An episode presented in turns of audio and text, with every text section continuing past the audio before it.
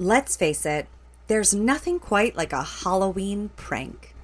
We've talked passionately about Devil's Night on this show, which is the 30th of October, when teens go out and create havoc for their neighbors.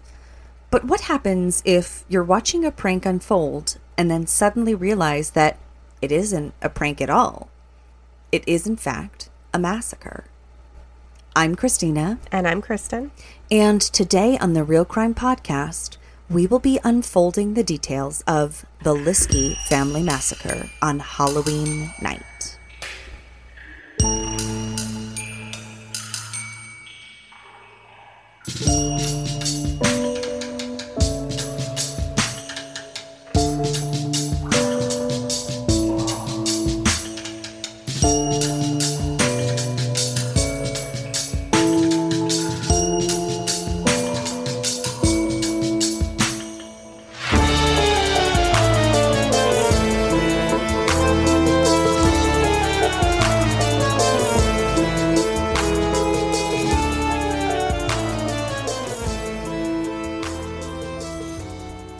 So honestly, these days when someone says like Lisk or Liske, I think our minds all go to Lisk or the Long Island serial killer who was just apprehended. But that's not what we're here to talk about today. So if you were looking for Long Island ish, maybe tune in a bit before you rush off to the next podcast. We're definitely fun and lovable, and I think you'll appreciate this. The date was October 31st in 2010. I had just moved back to Connecticut and actually hadn't even met Kristen yet, which is kind of crazy now to think about it because Yeah. we didn't meet until early 2011.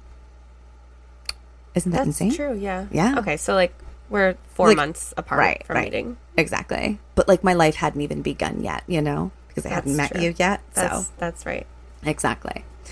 So 16 year old Devin returned home to 7052 North Ohio 2 in Sandusky, Ohio, after a Sunday morning mass. The house was quiet, and so he went up to his bedroom to play some video games. Devin had spent the night at his father's house the night before, then had gone straight to his church performance that morning.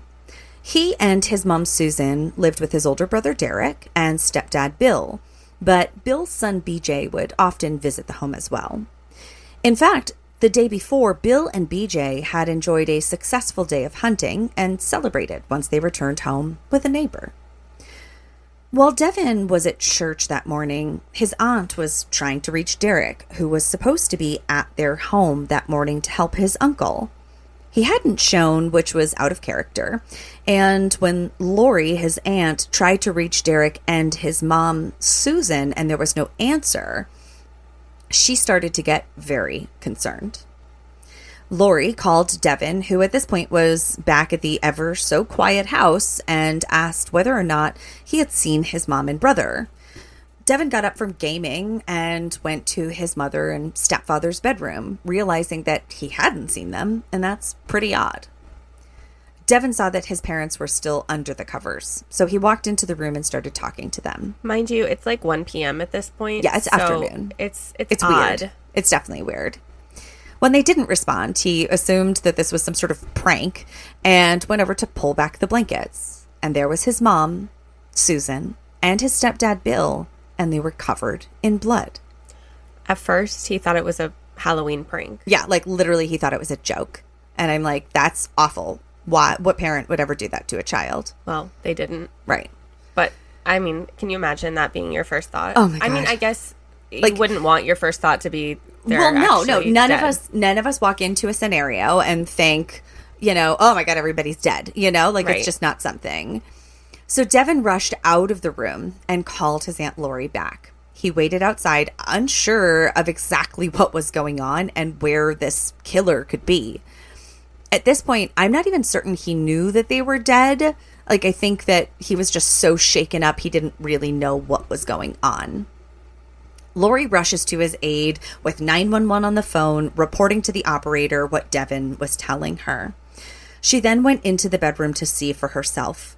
Her 911 call is rather gut wrenching. She knew immediately just based on the amount of blood splatter and just like the sheer amount in general of blood what was going on, she got out of the house and authorities quickly made their way to the scene. The Liske family home was the last house before leaving town in the small town of Oak Harbor, a small town where everyone knew everyone. In fact, when one of the detectives heard the address, he knew exactly who the victims were. At this time, the police knew that there were two victims, and they were immediately identified. Nothing in the home looked out of place, except, of course, the two victims in the downstairs bedroom. Bill had been shot point blank in the head, and Susan had been shot in the head as well. I also saw that Susan may have been sexually assaulted in one article, but there was no expansion or detail on that. No, they just assumed like based on the body position that she was. She was like partially out of the bed, kind of hanging off. right, but like they didn't put anything of like that in the autopsy report. There was no mm-hmm. like reporting of right, right. sexual assault. Right.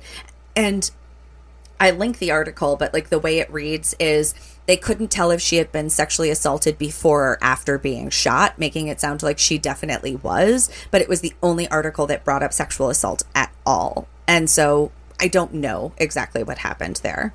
I would go with no. No. Yeah, I'm assuming so too. That's bold to Oh. print that though. Yeah, exactly. Exactly. Very questionable. There didn't look like a struggle had taken place, and in fact, it looked like both victims were sleeping when they were killed. There was actually a void pattern by the wall near the door where the shooter took the blood splatter, so uh, essentially a, a white figure with no splatter on the wall because it had been blocked. There were no shell casings found, so the killer had taken the time to pick up after him or herself and closed the door to the bedroom after leaving. The police searched the rest of the house and upstairs they locate a locked door. Now, I'm actually surprised that this didn't happen sooner in the timeline because it's like you're not going to start looking for victims. Right. Wouldn't you clear You- the house? Exactly. You'd have to clear the house and make sure that nobody else was in there. So the police forced this bedroom door open, and in the room they found a third victim, a young man who had suffered severe blunt force trauma to the head. He was also dead. This was Derek, 23 year old older brother of Devin. His skull was cracked open, and it seemed like he had been asleep as well. He was likely killed first with a hammer like object, then his mother and stepfather were shot downstairs so as not to arouse one or the other. I read that he was found in the fetal position, so I'm wondering if he wasn't actually Asleep? asleep. Interesting. Interesting. I did not see that, so that's that's fascinating. I'm wondering too though if your body wouldn't just curl up after the first blow. You know what Or I I mean? mean, even if you were asleep after the first blow, you wouldn't be. Right, exactly. Now, given that the home was a fairly remote farmhouse, no one heard much of anything, but one neighbor did recall hearing kind of three distant banging sounds around 6:30 a.m. Now, keep in mind too, like these are like avid hunters and stuff, and I'm guessing it's not just the people that live in this house, so they probably weren't too alarmed by Right? hearing and something It must be hunting season, Right. Because they had just they had just hunted the day before. Exactly and they caught a deer. So like it wouldn't be that weird to hear gunshots somewhere you know? So suspicion at this point immediately turned to devin the 16 year old who came to a basically came home to a quiet house and just went straight up to his room to play video games. Plus isn't it strange that he didn't look for his brother derek or his brother bj knowing that they were at the house after finding his parents dead i don't know i thought that was a little bizarre Yeah, but uh, maybe I mean he was probably just so shooken up. that's fair that's fair I don't know. I don't know. I guess I would be screaming for my brother if I thought my brother was in the house also. Yeah. Instead of calling my aunt. Well, well, he was calling his aunt back, to be fair. And if you recall, Derek. But he, Hmm. like, after he found his parents dead, that was what was on his mind. Yeah, no, that's fair. That's fair. So the police dig a little bit into Devin's alibi, and it turns out that Devin had been at his father's house until about 8:40 a.m. Then he stopped at his own house, the Liske family house, for just a minute about 9 a.m. to change his clothes, then rushed right over to church. Then, when he returned, he would play video games. Now, I definitely have to agree that there was some questionable behavior because, you know, wouldn't you at least hear or see something during your time? Even if it wasn't like in that short period of time in the morning you figure you're at least going to hear someone else in the house moving around and like to not hear any of that it's got to be a little bizarre. But then again I'm wondering if we're thinking too much into it because 16 year old boys have a complete different mindset than, well, Yes. obviously 30 something year old women, or even like if we put ourselves into our 16 year old shoes, Mm-hmm. That's still going to be different than a 16 year old boy. plus on top of that it's it's like i don't think anybody walks into their house just kind of like not hearing any sounds and saying oh my god the whole family's been massacred Right. you know like when i walk into my house and there's like no sound but my husband's car is in the driveway i'm like oh maybe he's taking a nap or a shower or something and i just can't hear it you know so Many of the town residents had seen Devin at the church, plus, his level of distress was so obvious that Devin was at this point cleared. Now, the detective team turned to the house for clues and answers. They went to the dock at the back of the house and found a series of muddy footprints leading both there and away. They thought, well, this must be from the killer, possibly disposing of murder weapons. But no, the water in this acre sized pond was actually drained away and searched, and nothing was found. Then a new name pops up missing brother BJ. You see, at nine o'clock in the morning, when Devin went home to change his clothes, he saw BJ outside of the house. BJ was either putting things in Bill's Ford F 150 pickup or possibly taking them out. They exchanged a few words, which was rather odd because BJ was very quiet and didn't really like to make conversation, and he seemed very inquisitive on a morning like this. Nor was he supposed to be there. Yeah. Yeah. And so it's just kind of one of those things where it was nothing alarming enough, but it was strange. And keep in mind, BJ and Bill had gone hunting the day before. And after church, when Devin came home, BJ and the truck were both gone. So the hunt for BJ began. His phone was turned off. Authorities checked with his mother, who lived about 15 minutes away from the Liske home, but he wasn't there. The Liskes had a cabin a couple of hours away, and a bolo was released to all law enforcement agencies between there and the Liske home. And a bolo is just to be on the lookout. They continued to interview friends and neighbors to get to the bottom of what was going on. And it seems like there may have been a little bit more to this family dynamic than they knew. So apparently, BJ and his stepmom, Susan, Devin's birth mother, didn't get along very well. That is an understatement. Yes, yes, it is. In fact, BJ hated that his dad had remarried and hated having to share the house with his new family members. The tension was high. In fact, on more than one occasion, BJ had assaulted Susan physically. BJ was a troublemaker. Uh, sorry, you. I was going to say he was even arrested for assaulting her, but she tr- she dropped the charges. Yes, yes, yes, yes.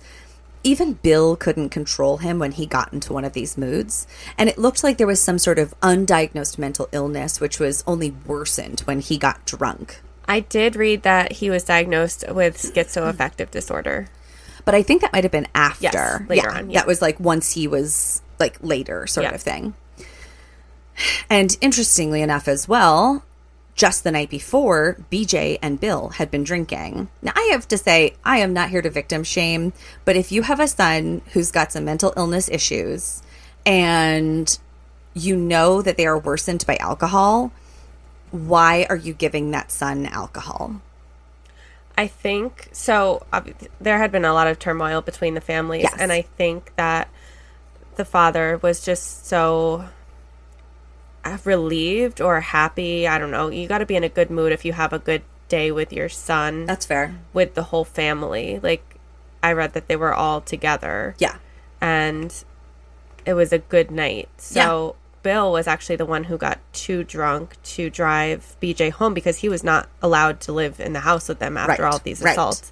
So he was supposed to drive him home, but he got too drunk, so he let him sleep on the couch. Interesting. So I don't know how much BJ had to drink, or if it was just Bill that Got drunk, too sort much. of thing. Yeah, And I will say one of the assaults was actually so bad that Lori, um, that Lori, the aunt, uh, knew about it and shared that with police. It had actually caused BJ to be sent to a group home, which is where he was living. What made it even worse was Derek, the 23 year old, just a couple of weeks before Halloween, had gotten into some trouble, but he wasn't kicked out of the house. And I think that really kind of drove the rift wider. But then again, I mean, It what was the trouble? It, it, it was like super minor, sort of. And was it trouble against like No, it anyone in wasn't the family? assaulting a family member repeatedly. There's like a huge difference. Exa- exactly, exactly. But is there a huge difference in the mind of a mentally ill, like an undiagnosed mentally ill young man? Probably not. True. So, sure enough, that bolo worked.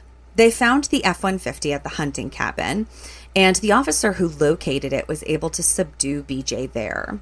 He was Mirandized and refused to talk. On his clothes were a few blood spots and splatters. They also searched the house and truck for the murder weapons. In the truck, they find blood evidence and the gun. Then, back at the Liske residence, they find a blood covered hammer stuffed behind a family safe. At this point, BJ's arrested, and what's wild, this is, and this is really bizarre. After BJ's arrested, his aunt Susan, which is Bill's sister, not Aunt Lori or Bill's new wife, they definitely needed some like differentiating names sort of thing because it's one of those things where you're like okay i'm i'm sort of following this she died in a massive house explosion on november 1st so there are three deaths on october 31st and then one on november 1st and it was actually enough for the police to say wait a second. Did bj plan this before? Or Right. like did he not do it at all? Because he's in prison so he couldn't have done this. But it was determined that it was just kind of a wild coincidence and bj had nothing to do with it. At the same time you know does this mean that bj isn't guilty? Like what's what's the scoop? Like did he do something? Is there some third party that's after the family all around? But really the fire was totally accidental. Essentially the surviving brother devin goes on later to explain that his aunt left the gas on and then decided to smoke a cigarette next to it in the garage and blew up. But they also believe that she was incredibly like mentally distressed from the arrest of BJ who she was very close to and from the death of her brother. Oh, do you do they think that it was like a like intentional. exactly. So there's thoughts that it could have been intentional. Like she she chose but what an awful way to do it. I mean i guess It's it's, quick. quick. yeah. So bj eventually pleaded guilty for the murders of his family. He actually blamed um he he actually apologized for murdering his family but then blamed it on mental illness and satan. So i'm not sure how much responsibility he was really taking if satan came up. Like i found that kind of interesting. Like did the devil make him do it sort of thing? Or like is he owning up to the fact that he did it because he's disturbed? He was sentenced to three consecutive life sentences in 2011, but he actually ended his own life in prison in 2015, just four years after his sentencing. Devin, the lone survivor, has actually taken kind of an incredible stand on everything because you figure his entire family was wiped out in one fell swoop, and that's got to be nuts. He doesn't hold on to the hate for BJ, but instead a sadness that his family didn't have the tools to help him through his darker times. He also went on to marry his beautiful wife at the Liske family farm and named his baby boy Derek after his brother. He wanted to change the forever imprint on that property, at least for him. I mean, I get it, but I don't think I could ever No, I don't think I could either. get married on the property my entire family was murdered on. Agreed. Agreed. I don't think so either. It would be, you know, I guess like they're there with you in spirit, but like, ugh, I don't know. It's it's a little too dark for me, but Like, I understand trying to like switch right, the right. connotation of that property in your head. I guess. absolutely, absolutely, kind of change the memory of it. You know, But I don't know. yeah. All right, guys. Well, that was the Liske family murder, and thank you so much for tuning in. We will be back with um, kind of Something a fun. mix up. Yeah. So just get ready because like next week's going to be wild. So we'll see you soon. Bye. Bye.